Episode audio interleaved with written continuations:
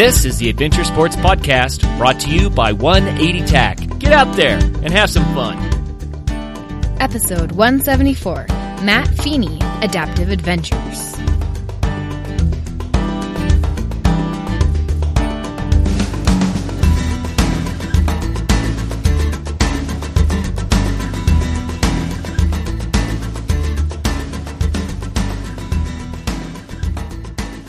Hello and welcome to the Adventure Sports Podcast. This is your host, Kurt Linville. Today I have special guest Matt Feeney with us from Adaptive Adventures. Matt is the Director of Advancement and co-founder for Adaptive Adventures, and he is here today to talk to us about the Adaptive Adventures program, about a lot of the adventure sports that he does, as well as opportunities that are out there, out there for a whole lot of other people to do some amazing adventure sports. Matt, we're really excited to share what you have going on with Adaptive Adventures. So, welcome to the program. Well, thank you, Kurt, and thanks for having me. So, Matt, you just told me that you moved to Colorado when you were eight and just fell in love with all the sports here. Tell us a little bit more about yourself and who you are and, and how you came to be an adventure sports enthusiast. Well, I guess, you know, it's fairly typical to people uh, that grow up in Colorado. I mean, there's a, a lot of opportunity to get involved in, in outdoor sports. And I started with, I guess, with the traditional team sports. Uh, as a kid, I played football, basketball, baseball. I was on the swim team. You know, I I was always out doing something. Very, you know, I was always very active. Um, staying active and being involved in sports was always very important to me uh, growing up and I think that's it's kind of stayed with me throughout the years, and uh, especially something like skiing. Um, I, I learned to ski at a young age, and uh, just it was something I connected with my friends with. It was a very social, um, a social activity. And uh, once you start progressing and, and, and getting to be a better skier, um, it just becomes more fun, and you can do a little bit more with it. And and uh, of course, I've always just enjoy, enjoyed being outdoors. And so I guess that's kind of where it all stems from.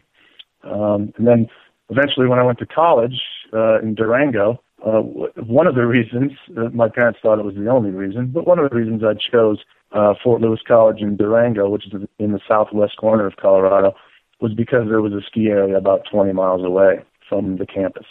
And so again, I continued skiing all the way through college and just embraced it, loved it, uh, loved to ski with my friends, and and again, it's a it's a very uh, social activity that that I love to participate in. Yeah, my wife went to Fort Lewis. Oh, really? Yeah, it's a it's a really great school and a fantastic location. Really, really neat place. So I get it, man. Definitely. so Adaptive Adventures is an organization. I'll let you give us the details, but it's an organization that offers adventure sports of all sorts of different kinds to uh, people with various disabilities. And um, it was founded in 1999. You have over 2,000 participants and over 200 year-round programs. So busy, busy, busy. You're located in Colorado and in Illinois. How did you get involved with Adaptive Adventures? Wow. Well, that's uh, it's kind of a long story, but I'll, I'll do my best here. Um, I I suffered a traumatic uh, injury in 1988. I was vacationing at Lake Powell in Utah, and uh, I was a competitive diver. Another sport that I did in high school. I I was a springboard diver, and uh, went to Lake Powell with some friends uh, when I was in my 20s, and we were goofing around and diving off some cliffs, and I ended up breaking my back.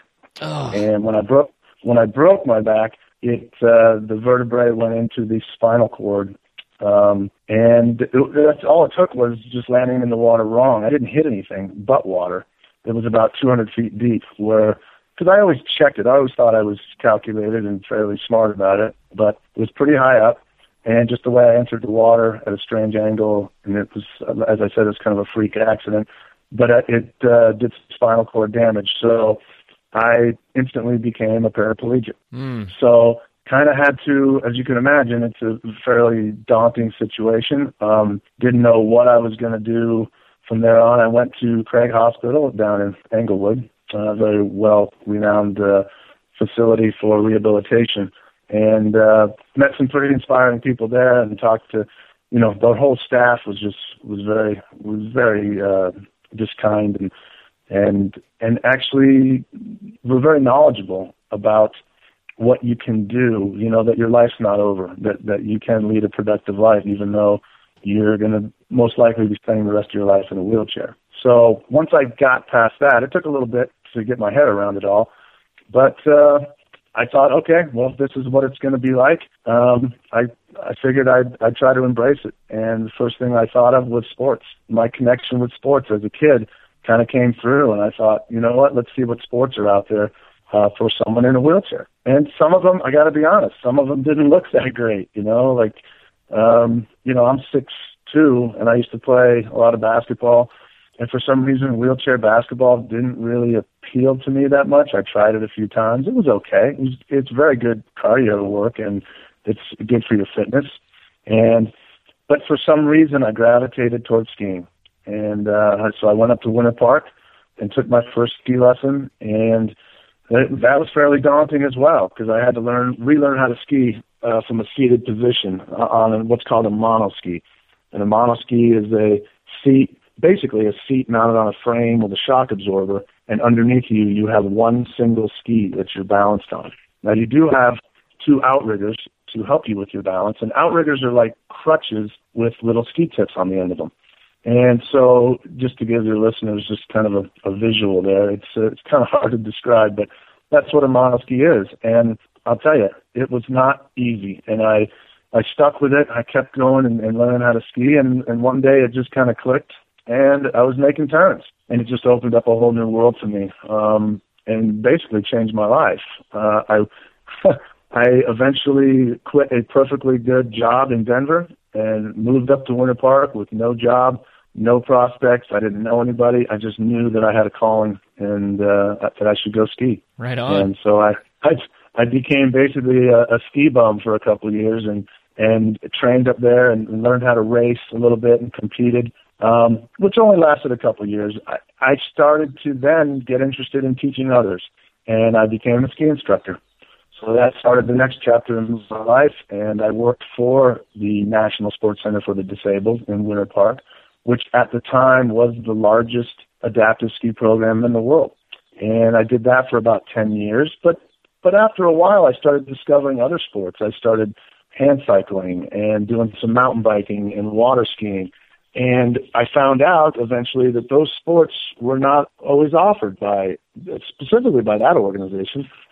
And so I had the idea that, you know, there, there, there's got to be other opportunities out there. So I had the idea to start Adaptive Adventures in 1998, and uh, we started it in 1999. And our mission is to provide progressive outdoor sports opportunities to improve the quality of life for uh, um, children, men, and uh, and uh, veterans with physical disabilities. Oh yeah. So that's kind of how it how it started, um, and it's just snowballed from there. Now we're a, you know 17 years later, we're we're we're teaching thousands of people how to get out and enjoy life and we're affecting the lives of, of a lot of people and that's that's very rewarding. But that's kind of how it started. I just had an interest in adaptive sports early on and it just kind of snowballed and uh i wanted to to take these sports that i enjoy and and try to uh you know reach other people through those sports wow what a great story man. I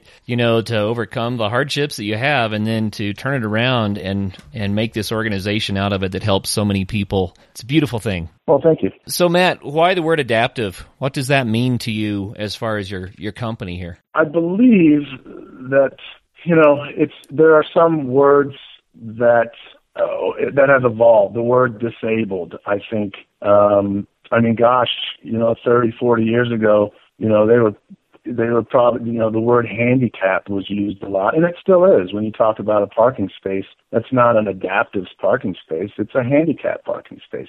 I think there's a lot of people were offensive because of the origin of that word, handicapped. I guess it was it literally translates to the, the cap in the hand asking, you know, for handouts. Mm. And um, at least that's a few people have told me that's the origin of handicap, and I think I think that kind of gives a negative connotation to someone with that has a disability, someone that has some uh, physical challenge or any other kind of challenge.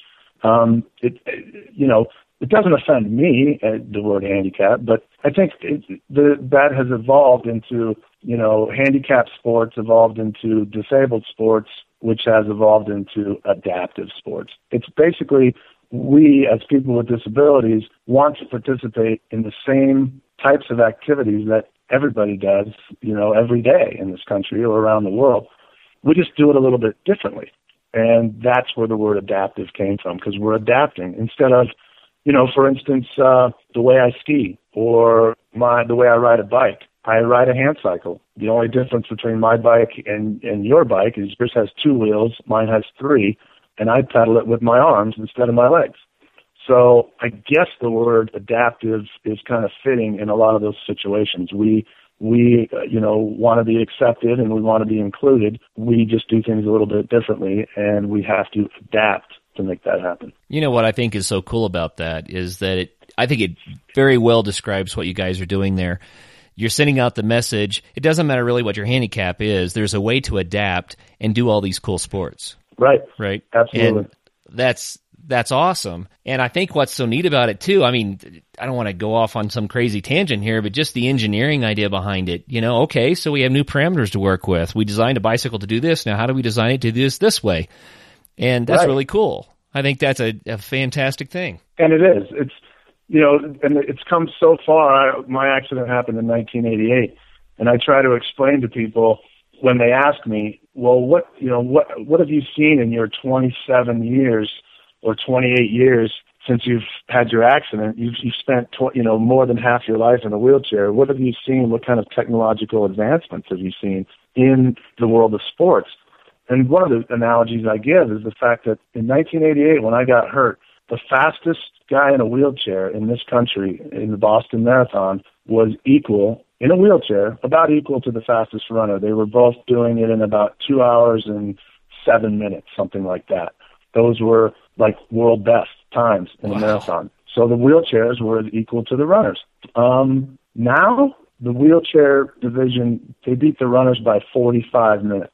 I mean, Great. think about that. And I don't want to arm wrestle any of those guys. oh, trust me, they are. And it's not that the equipment, that's part of it. The equipment, the technology's gotten better, but mostly it's the athletes. They've gotten, Yeah. you know, now you can make a living. If you are a world class wheelchair racer or a hand cyclist, you can make a living doing that. And 25 years ago, you really couldn't. I mean, it was really hard to make a living as a as a disabled athlete. And now people are making a very good living being a disabled athlete. Um, and it's it's amazing to see. And and it's the same thing with with uh, a lot of uh, adaptive. I'll use the word again. Adaptive sports equipment.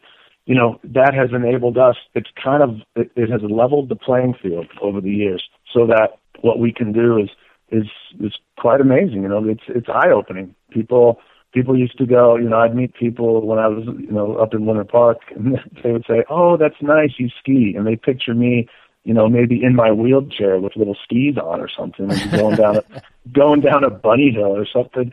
And I would say, yeah, yeah, come on up and ski with me sometime. I'll show you. Yeah. Because I can ski, I can ski everything on the mountain. You know, double black diamonds, moguls, uh, steep chutes, just about anything uh, is is uh, not off limits. So you know, and I again, I just think it's come a long way in in the in a relatively short time with uh, the technology and the ability of the athletes. Oh man, I love it. That's very, very cool.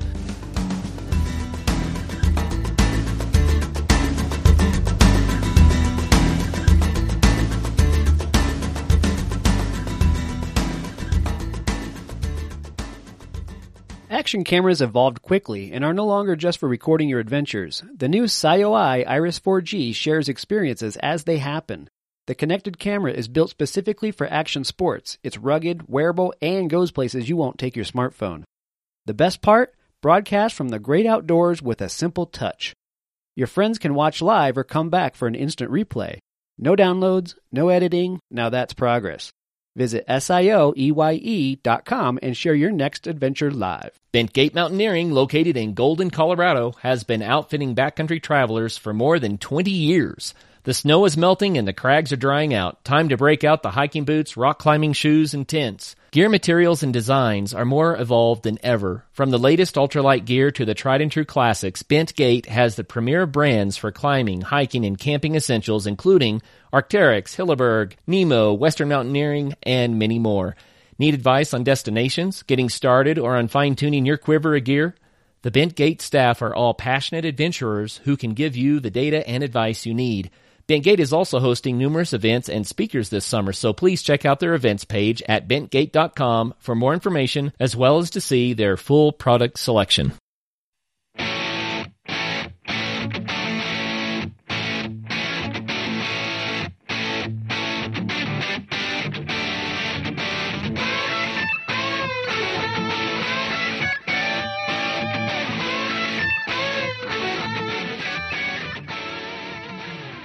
So your organization here, Adaptive Adventures, takes advantage of those things to offer a plethora of different types of sports to people. I mean, I'm just glancing at your website here, and I'm sure I'm only, I'm going to miss a, bunch, but you have skiing and snowboarding, cycling, dragon boat racing, kayaking, rock climbing, sailing, scuba, water skiing, wakeboarding, whitewater rafting. Um, how cool is that? Well, it's it's actually it's a little bit mind blowing if you look back in 1999 when we started the organization. We had we had offered um, skiing, and then in the summer, obviously in the winter, and in the summer we we offered cycling and water skiing. Those were our two primary sports, and mostly because those are the sports that I was interested, and my co-founder Joel Berman, um, he was interested in as well. And then at some point we added kayaking, and then the floodgates just opened. We were like, hey, what about this? And and a few years ago, a gentleman approached us and said, hey, I've, I've I really want to uh, I want to start a sailing program with you guys, and uh, how do we do that? And we just did it. He was able to, you know, get a bunch of these adaptive sailboats, and all on a volunteer basis. Um, and there's a group of them that just came to us and said, we want to take people out with disabilities. We want to take them out sailing. So that all of a sudden we had a sailing program, and that's grown too. Just in the last three years, it's it's really become very popular. And things like even scuba diving. We we don't have a real formal scuba diving program, but we try to go, you know, once a year to somewhere nice and warm and and and take people out to scuba diving because that's another another sport if you call it a sport. I think some people might might not call it a sport, but diving is something that again, water's a great equalizer. When I get in the water, I'm just like you or anyone else, except you know, I use my arms a little bit more. you know, I, I disagree because when you get in the water with the arms you have, you're going to leave me behind. but, you know, there's no way I could keep up with those arms. but we go to places like Cozumel, Mexico, where it's drift diving, and you get in the water, and the current takes you along. So all you're really doing is just kind of, you know, relaxing, checking out the scenery, and it's very little effort actually. So but uh, I just brought that up because it's a it's it's another one of those sports where it is very it's very adaptable. Anyone with a disability can can go can go and dive and swim with the fish. It's kind of cool. I love it. Are you open to new sports in the program? Yes and no. I mean, we're always we're always contemplating that, but we have grown so fast in a relatively short amount of time that we're always a little bit leery about taking something on. So we do discuss it. And if the opportunity is there, if we feel like there's a need in the community for a different sport, I will say that there are some sports that we do not um, we do not offer because someone else is probably doing it. For instance, wheelchair basketball or sled hockey.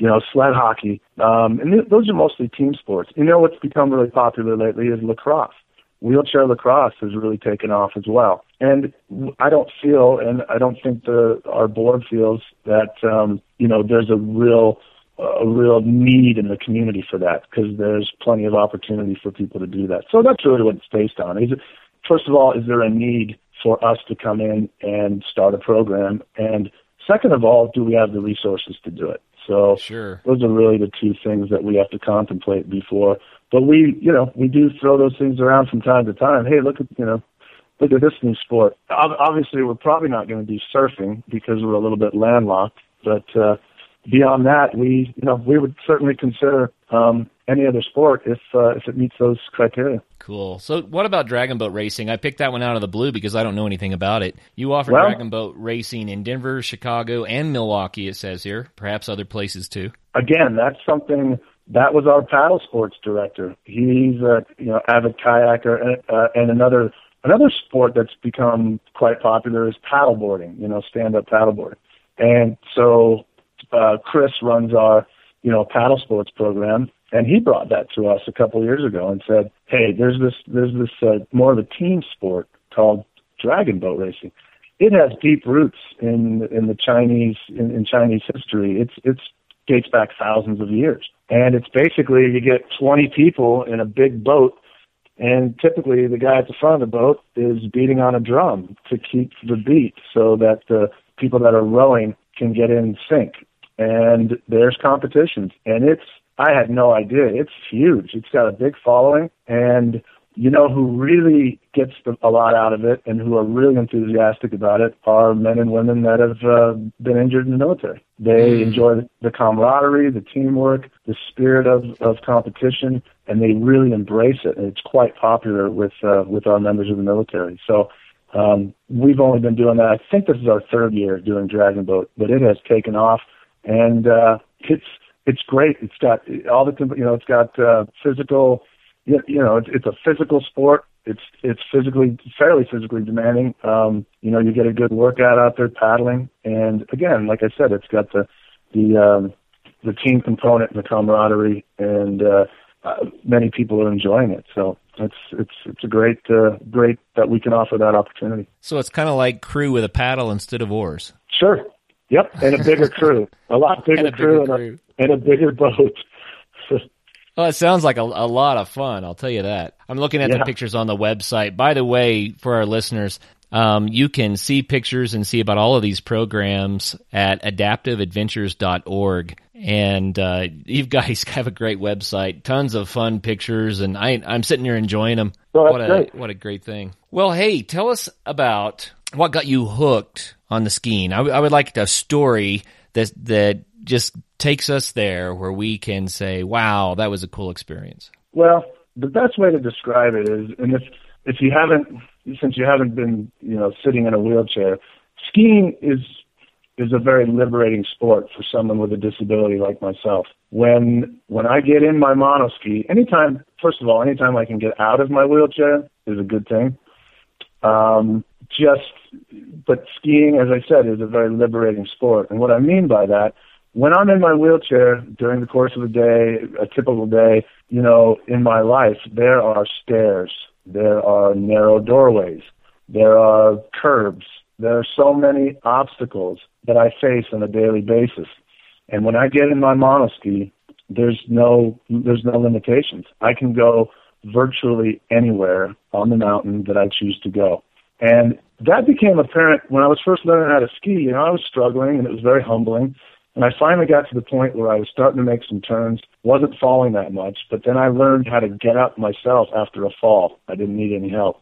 Then the next step, I learned how to get on and off the chairlift by myself in a monoski.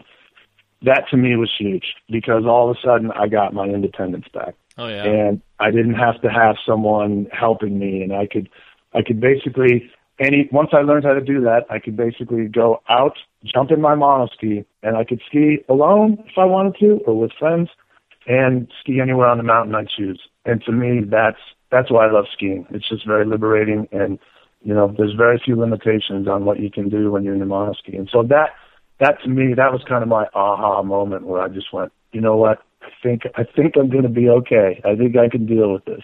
So Mm, yeah, that's neat. It, I, I can imagine the sense of freedom that comes with that. I mean, I get that sense of freedom on skis just because it's so fun to slide instead of walk, right?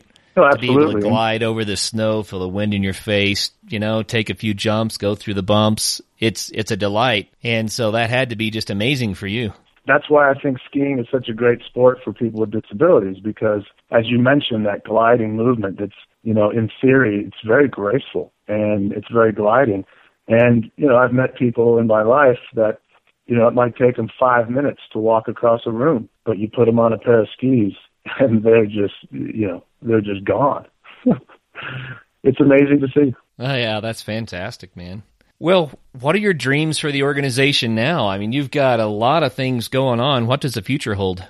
Well, that's a really good question. Um, I think right now we're just going to stay the course and um, try to try to sustain all the programs that we've started and, and, and the growth that we've that we've uh, um, managed managed to have over the last uh, three four years. Um, we want to continue on the path, changing people's lives, getting people you know outdoors more uh, more healthy and more active, leading an active lifestyle. And as as I was saying earlier, I don't know that we'll be adding any other sports, but the, the current the current roster is pretty full, and uh, I think I think within those core sports that you mentioned, you know, I think we will continue to improve the quality of our programs and reach out and get more and more um, more and more participants, uh, whether they're young age or, or not. That's you know that's that's one of the things I like to do. I like to work with the young the young kids um, and and see see how they progress over the years and and it really can be life changing getting someone involved in outdoor sports. Um, it really it really, you know, it uh, overflows into other facets of their lives and in a positive way. So it's a, it's a great impact, and I, I, I hope that we can impact more of these people uh, in the years to come. You know, Matt, I end every podcast with get out there and have some fun.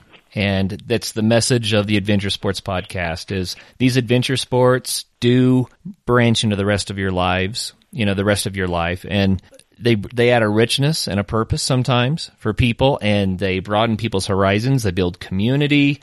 They you know they connect people with nature and with health. There's so many great advantages, and the beautiful thing about what you're doing here is you're saying it doesn't matter if you have a disability, you can do the same thing. Come on, we'll show you how. Absolutely, absolutely. Mm. No, that was well said. I love it, man. I really do. So how can people get involved with the program? So if someone has a disability and they want to do some of these things, what how do they get in touch with you and get involved? Well, the best way is probably through our website. We have, as you as you probably know from looking at the website, we have a calendar, and the calendar is chock full of events, um, different programs that we run. So I guess it would just depend on what your interest is. If you're if your interest is you want to learn to kayak or you know, suppose you were a you were an avid kayaker and or or you had tried it a few times and then you you had some kind of accident and and uh, ended up with a disability and you wanted to try it again or learn how to do it again, or someone that was even born with a disability that wants to learn to, to kayak. You just go on the website, look at the calendar, and find what what locations and dates we're doing kayak programs. Uh, you can also send us an email through the website if you have any questions about any of the programs that we run, or you can certainly give us a call as well at our office and let us know your interests and what you want to do. And, you know, if it's something that we offer, we'll make it happen. Okay, well, I'm going to give out the number in here in just a minute, but I'm going to give people a minute to grab a pen and piece of paper. And we'll also put it on our website so that they can uh, go there after the show if they want to and see how to get in touch with you. But um, our website is, of course, the adventuresportspodcast.com, and Matt's website is adaptiveadventures.org. The phone numbers for Colorado, it's 303 679 2770. That's 303 679 2770. And if you're in Illinois, 847 251 8445. That's 847 251 8445. And uh, if you're in surrounding areas, you know, call and find out where the events are and how you can get involved from a distance too. Absolutely, and we also are always looking for volunteers. So if someone's out there and wants to get involved, and um, you can do the same process. You can uh, sign up through our website as a volunteer, or you can give us a call. Let us know what your interests are, and uh, we'll get you we'll get you plugged in. Well, you beat me to my next question, but that's really cool. So if a person wanted to volunteer, what sorts of things would they be doing with you?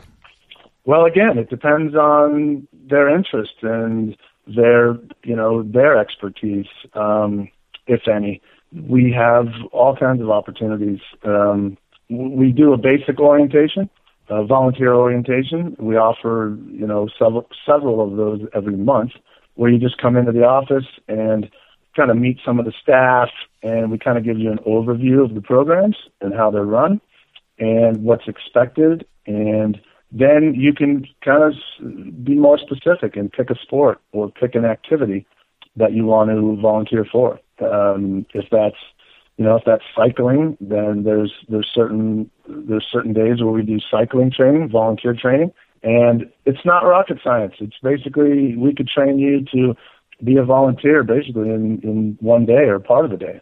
Um, just how to fit someone in a in a hand cycle or a kayak, whatever the sport is, and and how to work with these individuals. And again, you get better over time. Um, you know, the more you do it, it's like anything. The more you do it, the, the more comfortable you are at uh, whether you're volunteering or instructing or or a participant for that matter. But uh, it just depends on on the volunteer interest as well. But we can we'll plug you into whatever whatever sport or activity that you're interested in, and you can volunteer that way. And there are a lot of different activities. We already went over. I'm going to say them again in case people missed because I just went so fast. But I see here alpine skiing and snowboarding, cycling, dragon boat racing, kayaking, rock climbing, sailing, scuba, water ski and wakeboard, whitewater rafting. Um, so there are nine things right there that encompass an awful lot of adventure sports. And so sounds like there's something for everybody. Absolutely. Tell us a little bit about your events. You have so many events, you know, over 200 going on. So I know we can't list them all, but give us kind of a general idea. Well, there's some there's some programs that you know meet weekly, and others are a little bit more sporadic. Uh, again, it depends on the activity. Um, one of my favorite events, and and and again with um, with the cost to the participant, we try to subsidize every program so that some program, you know, some programs we can offer for free, and some are very. All our programs are very inexpensive or free, and uh, we do that by, you know, subsidizing through fundraising, uh, grant writing, and uh, putting on special events to raise money um, to offset these costs, so that we can offer we can offer these activities at a, at a very low price, or like I said, free. Um, one of my favorite events that's coming up is our, because I like working with kids, is our Stars of Tomorrow camp, which is uh, July 7th and 8th at Sloan's Lake, which is right kind of in the heart of Denver there. Um, off of uh what is it uh, uh Colfax and Sheridan kind of um but Yeah. again all the information's on the website that's a two day event for any any child under the age of 18 that wants to come out and learn how to water ski, kayak, cycle, and there's some other games and arts and crafts things that we do as well.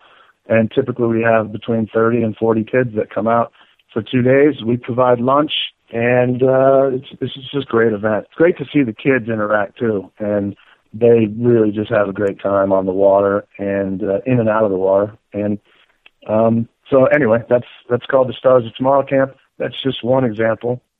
Now, does that happen just once or over and over during the summer, or when is this no, that, happening? that's a once a year event. We also do a winter Stars of Tomorrow camp, and that's a three day ski camp in steamboats every March. So we do two we do two a year, but one's winter and one's summer. And uh, there are certainly other kids activities that we do, but that one just comes to mind. That's that's a real good one for kids that want to come out and try several sports, you know, at in, in one in one event, as opposed to oh, I'm going to go to Washington Park tomorrow and ride a hand cycle, which is great, but uh, you know, sometimes you want to. There might be multiple sports that you want to try, and that's a really good event for that. Cool.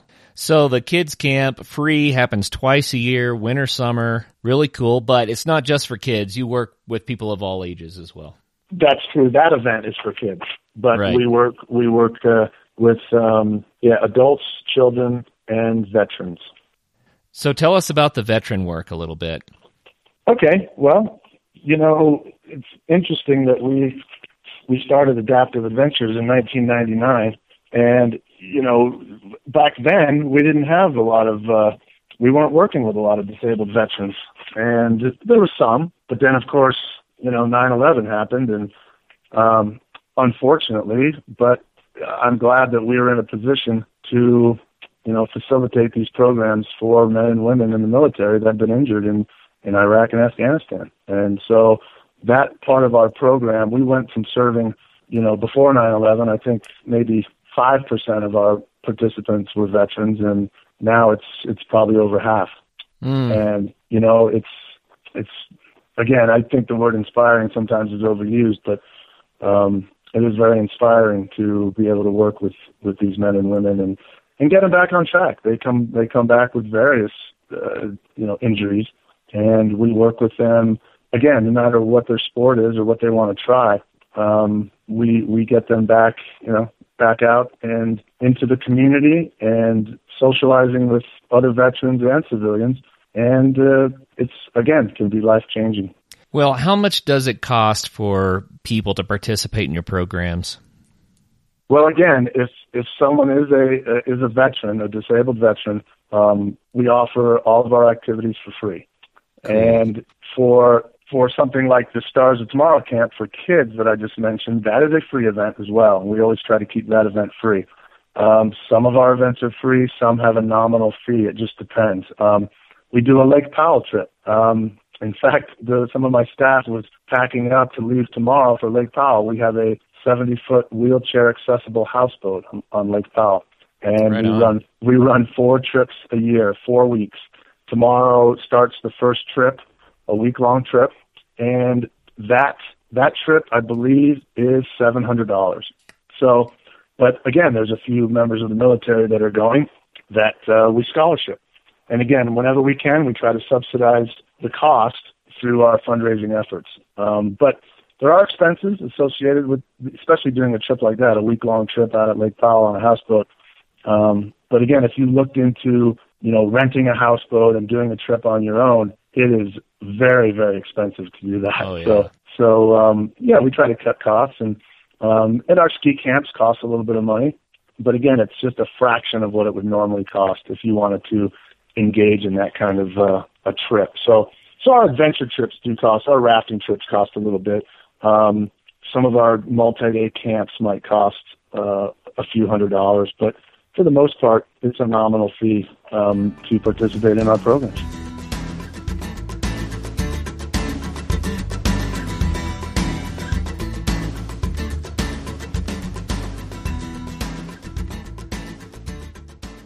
Hey folks, be sure to swing by 180tack.com to check out the 180 stove and the 180 flame camp stoves. These lightweight compact multi-fuel stoves are made in the USA and are designed to be fail-proof on your adventure.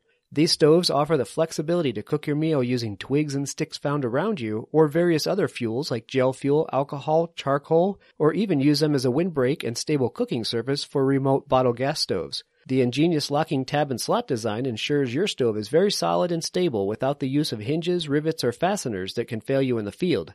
Visit 180tack.com to find your next camp stove.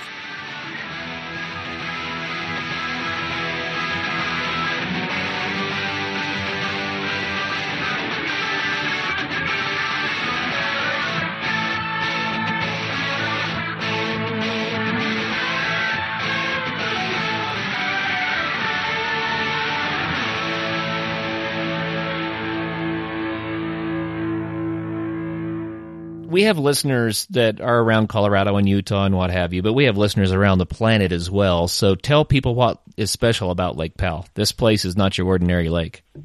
That is correct, Kurt. It is not your ordinary lake. It is it is so hard to describe. I always encourage people that when I talk to them about Lake Powell, they say, "No, I've never heard of it. You've never heard of Lake Powell? Okay, you need to go Google it right now and just look at some pictures of that place because words it's hard to really do it justice with just words. But it is the other thing. The other way I describe it is if if no one's ever seen Lake Powell, it's like imagine. You, do you know what the Grand Canyon is? And they say sure. I say imagine putting a dam at one end of the Grand Canyon and just letting it fill up. That's what Lake Powell looks like.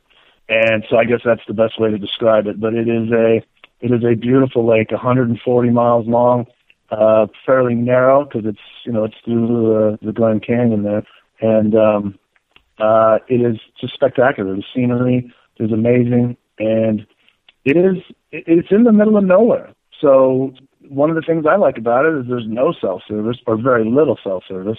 There's no internet. You can go out there and just get lost for a week and and enjoy yourself. And whether you want to kayak or water ski or just fish, um, read a book, just relax. Um, campfires at night, and you know water sports during the day it's it's just a it's a wonderful experience. Yeah, Lake Powell is a special place, no doubt about that. It really is. Let's do the rich uncle question. I love this. So let's let's say that somebody says, "All right, um, no expenses too much. What's the dream trip? What are you going to do?" Oh boy, the dream trip. I guess for me it would be. I've always wanted to, because I'm a diver, a scuba diver as well, and I've always wanted to do a liveaboard. And if you don't know, if you're not a diver, a liveaboard is instead of just going out, getting out, going to the dock, getting on a boat, and going out and doing a few dives, and then coming back to your hotel. A liveaboard is actually spending a week, ten days, two weeks, or longer aboard a boat out at sea and just uh, you don't you don't touch land for you know quite a period a long period of time mm. and uh, i guess one of that's always been i've always uh, wanted to go to maybe the other side of the world maybe somewhere like fiji and uh just some place i've never been and and do a liveaboard and do some diving and socializing with people and just enjoying the enjoying what the ocean has to offer for a period of time. That's that's one of the things I'd like to do. That sounds really cool. And scuba diving, boating, rafting, water skiing, kayaking, rock climbing. I mean, it just goes on and on. And uh, that liveaboard scuba sounds really nice. That would be interesting. I I don't know what it would be like to be on a boat that long. Have you ever been on a boat like that? Well, just no, not like that. I've uh, you know just our houseboat at Lake Powell, which is a, which is not quite as vast as the ocean, but um, uh, I, I, you know, it's it just intrigues me to be out on the boat. No, I, I never have, and I think that's one of the reasons that it's uh, kind of on the bucket list. It's something I've I've always wanted to do is to to just you know live on a boat for a little while and see what that's like and experience uh, and get that experience as well. Well, let's rewind a little bit. You mentioned a couple of things that I would like to ask you to elaborate on here. One thing that you mentioned is that uh, everybody faces challenges in life. And then you also mentioned that it took a little bit to get your head around what had happened to you and, and where you were going to head after your accident. Um, there are people listening to our show right now that are facing challenges of their own. What kind of words would you have for them? You know, hopefully, you know, you listen to my story, you can, you know, listen to other people's stories about, you know, perseverance and, and overcoming obstacles in your life. And and everybody has them. As I said, you know, there's everybody faces challenges, whether it's of a physical nature or something else. We all have obstacles to overcome. We all face challenges, and I would just I would just say that you know if if they can draw any knowledge or inspiration from my story, um, I guess I guess that would uh, that would be it, or somebody else's story. Just that you know you, you've got to uh, you've got to be persistent. Um, there's there's ways to overcome challenges. It just depends on on what it is. But in my case, I you know I had a lot of a close knit group of friends and and my family. To it was a big support group early on, and that helped as well because nobody wants to be on an island. And I mm. think that's kind of the message with Adaptive Adventures as well. We want to we want to engage people to live a healthy, happy life, and but sometimes you need a little help. Sometimes you need access to different equipment. Sometimes you need the right venue and and the expertise to get that done and to make it happen, to to adapt and overcome your situation. And I think that analogy uh, goes hand in hand with other you know with other situations in life as well. I think you're right. You know, I, I had a thought today I'd like to share here that I, I hope might be applicable for someone. I think happiness is like what people used to call quicksilver, like mercury. You can't pick it up. You reach for it and try to grab it and it skitters away. And the reason I say that is when we focus on our own happiness, it's very elusive. That's very hard to do. But when we set that aside and we say, I am going to go do something. I'm going to go be with someone. I'm going to go get involved in this activity. I'm going to go, you know, whatever your dream or your goal or, or the next thing on the bucket list is. When you start focusing on that, then happiness comes along for the ride. You know what I mean? Absolutely. Absolutely. I'll give you another example. In 1996, 20 years ago, a friend of mine showed me a hand cycle. I never, I, I think I'd seen pictures of one, but I'd never been on it. And I was like, I'd never been on one. And so he actually not only showed me his hand cycle, he loaned me another hand cycle and suggested that I do a ride called Ride the Rockies. And I don't know if you're familiar with Ride the Rockies. Most people in Colorado know what it is. It's a week long typically about 400 mile bike ride through the Rocky Mountains. Mm. It, it you ride through different mountain towns. Sometimes it starts in Durango and ends in Steamboat. I mean, it's a you know, it's it's it's a different route every year. But I didn't take him seriously at first. He loaned me the hand cycle, and I said, "Well, why the why would I want to do that?" You know, and he said, "Just try it. Just go out and start riding, and start riding a little bit more and a little bit more, and see, you know, see see what it's like." So I started doing that, and I set my goal to do this ride. It was six days. Um, the first one was 420 miles, and the first day was 90 miles over. It, wasn't just 90 miles flat; it was a 90 mile ride over the Grand Mesa. Which, Mm, holy cow. if any anyone knows where the Grand Mesa is, it's by Grand Junction, and it is it's literally like the top of the world. You're up there, and it is it's it's an unbelievable climb. It's but uh, I thought, what the heck? I've got nothing to lose. Let's try it. And I guess the point is here is that um, I don't think I would have been interested in doing that as an able-bodied person. It just wasn't my cup of tea. Um, I was never a cyclist. In fact, people after I'd done it a few years, a few people would ask me, "Hey, were you a cyclist before you got hurt?" And I'd say, "Well, not really. I had a paper route when I was a kid. Does that count?" but but it it was it was amazing. I met some of the coolest people that are still friends of mine today, and I rode the whole 420 miles, and I thought, okay, I can cross that off the list. Uh, been there, done that. I was really proud of myself that I trained enough and and met the challenge, and I rode the whole thing. And of course, six months later, I'm getting phone calls. Hey, you know, are you going to do the ride the Rockies again this year? And I thought, yeah, what the heck, I'll do it again.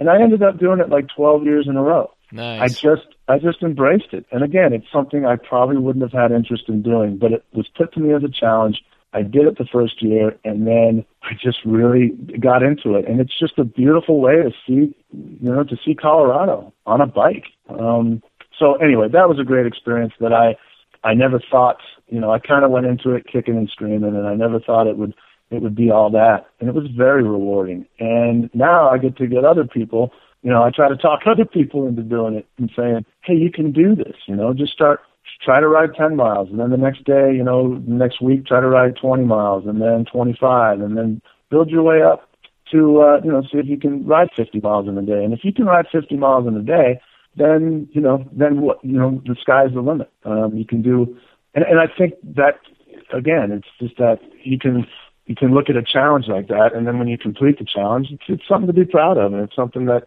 um, you know really, as I said, it it uh, flows over into other facets of your life. You get a little bit more confidence.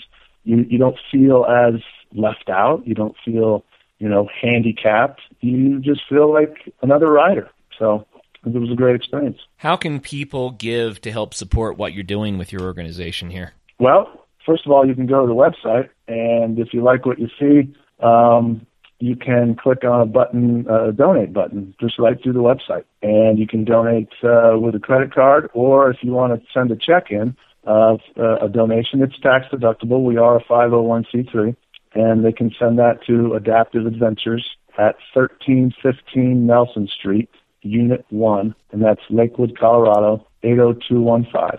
Say that one more time, and I'll put that in the show notes as well. That's uh, Adaptive Adventures, 1315 Nelson Street, Unit 1, Lakewood, Colorado, 80215.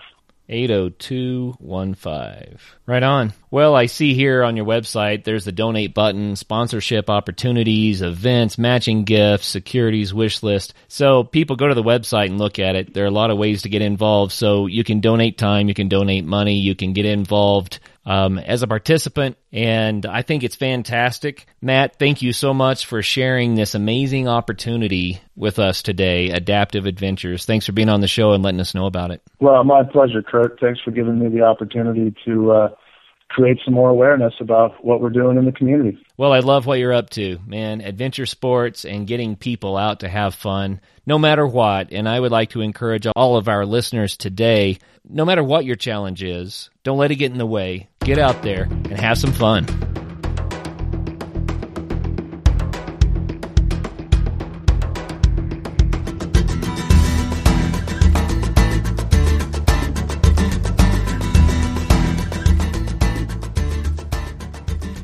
All right, so admittedly, I'm biased, but I absolutely love the guests that we have on the Adventure Sports Podcast. Will you help us share the love and get the word out about the show?